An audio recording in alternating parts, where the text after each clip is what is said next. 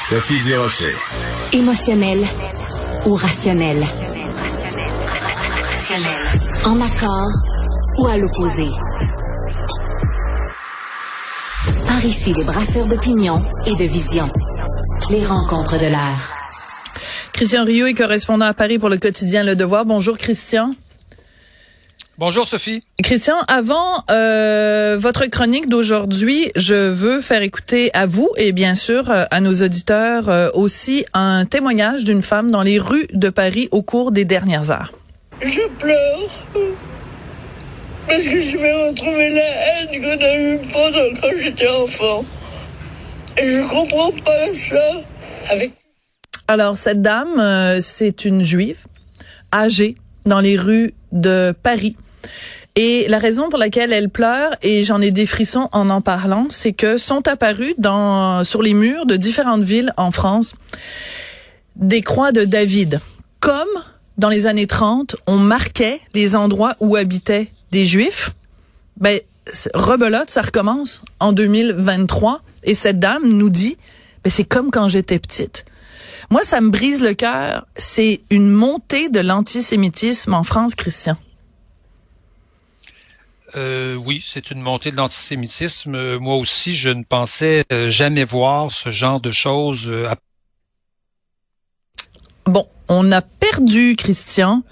On va le rappeler et il va pouvoir nous parler de ça. Alors, on le sait, depuis le pogrom du 7 octobre dernier, il y a eu une recrudescence des actes antisémites parce que c'est pas l'apparition d'actes antisémites, c'est la résurgence, parce qu'il faut se rappeler quand même en 2015, quand il y avait eu les attentats de Charlie Hebdo, il y avait eu aussi l'hypercachère, où des terroristes islamistes, pardon, étaient rentrés dans une épicerie juive, l'hypercachère, et ils avaient tué des gens parce qu'ils étaient juifs.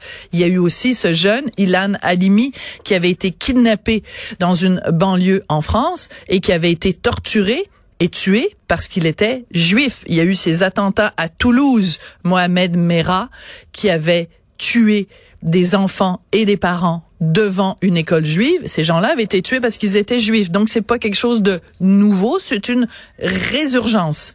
Euh, Est-ce qu'on peut maintenant parler à Christian Rio? Voilà.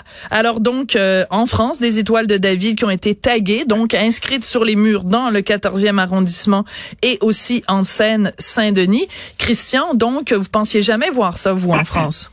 C'est des choses que je ne pensais jamais voir de, de ma vie en France. C'est des choses qu'on voit dans des films, hein, qu'on écoute dans des dans des vieux films français des années euh, des années 50. Euh, des croix gammées en Seine-Saint-Denis, euh, des, des, des, des, des, des, des, étoiles de David taguées à Aubervilliers dans le 14e arrondissement, à Saint-Ouen. 850 incidents antisémites en France. Une espèce d'explosion. Et c'est pas seulement en France, hein, je pense, c'est en Autriche aussi, c'est à, à Londres, c'est à Berlin Imaginez dans le métro, là, on a attrapé des gens, des jeunes, probablement de jeunes imbéciles, qui chantaient Nique les Juifs, vive la Palestine, on est nazis. Oui, alors on va l'écouter parce qu'on a un extrait de ça. On a un ben, extrait de ça, donc parce qu'il y a des jeunes qui ont été qui ont trouvé ça tellement drôle qu'ils ont décidé de propager ça en plus sur les médias sociaux. On va écouter ça.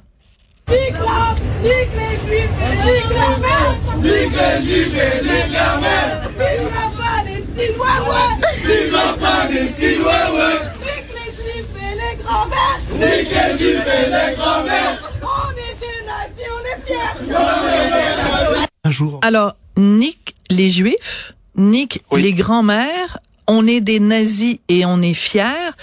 Je, je, j'ai envie de pleurer.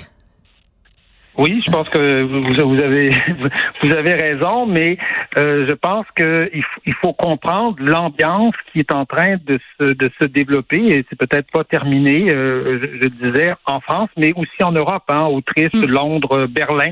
On, voit le même genre de choses où euh, on, assiste, je dirais, à une espèce de, de, de libération de la parole qui, est, qui, est, qui, est, qui, est, fascinante. Par exemple, sur France Inter, euh, cette semaine, on a entendu un humoriste, un pseudo-humoriste, Guillaume Meurice, qui euh, traitait Netanyahou de nazi sans prépuce. Je sais. C'est scandaleux. De nazis circoncis. Oui, de nazis circoncis, comme, comme si Netanyahou était un nazi et comme si on pouvait comparer euh, Netanyahou à, à, Hitler. vous savez, un, un, athlète français qui a été dans l'équipe de France euh, a, a tweeté la même chose. Adolf Hitler, c'est un enfant à côté de Netanyahou. Vous voyez, alors, on voit d'un côté des, des, des, des, des, manifestations systématiques d'antisémitisme, mais on voit de l'autre côté une forme de négationnisme, parce que traiter Netanyahou de nazi ou de le traiter d'Hitler, c'est une forme de, de, de, de, négationnisme. C'est-à-dire que la Shoah n'a pas existé ou c'est pas si grave que ça, finalement, parce que personne ne peut s'imaginer que Netanyahou est en train de fabriquer en ce moment ou de, de, pratiquer une Shoah. Euh, le, le le philosophe euh, Raphaël Antovel a, assez bien résumé la chose. Il a dit la catastrophe du 7 octobre aurait dû provoquer, vous savez, le, massacre absolument abominable, les enfants égorgés, aurait dû provoquer un mouvement de solidarité envers les Juifs. Tout au contraire, il a libéré une haine mondiale en lui montrant qu'on pouvait passer à l'acte. Hmm. Et c'est à ça qu'on est en train d'assister. En tout cas, on peut se poser la question, se demander où jusqu'où ça va aller.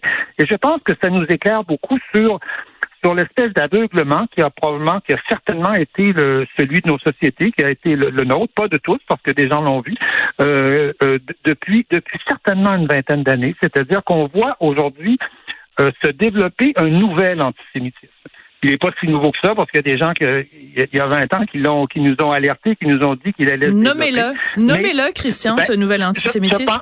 c'est un antisémitisme qui se développe sur le terreau essentiel, je dirais, du monde arabo-musulman. Après 1945, hein, dans nos pays, partout, euh, on a critiqué l'antisémitisme. Hein, dans les années 70, la grande série de, films de, de, Jacques Lanzmann sur Shoah, qui dure à peu près 20 heures. Euh, qui dure 20 heures, où on voit toute l'horreur de ça.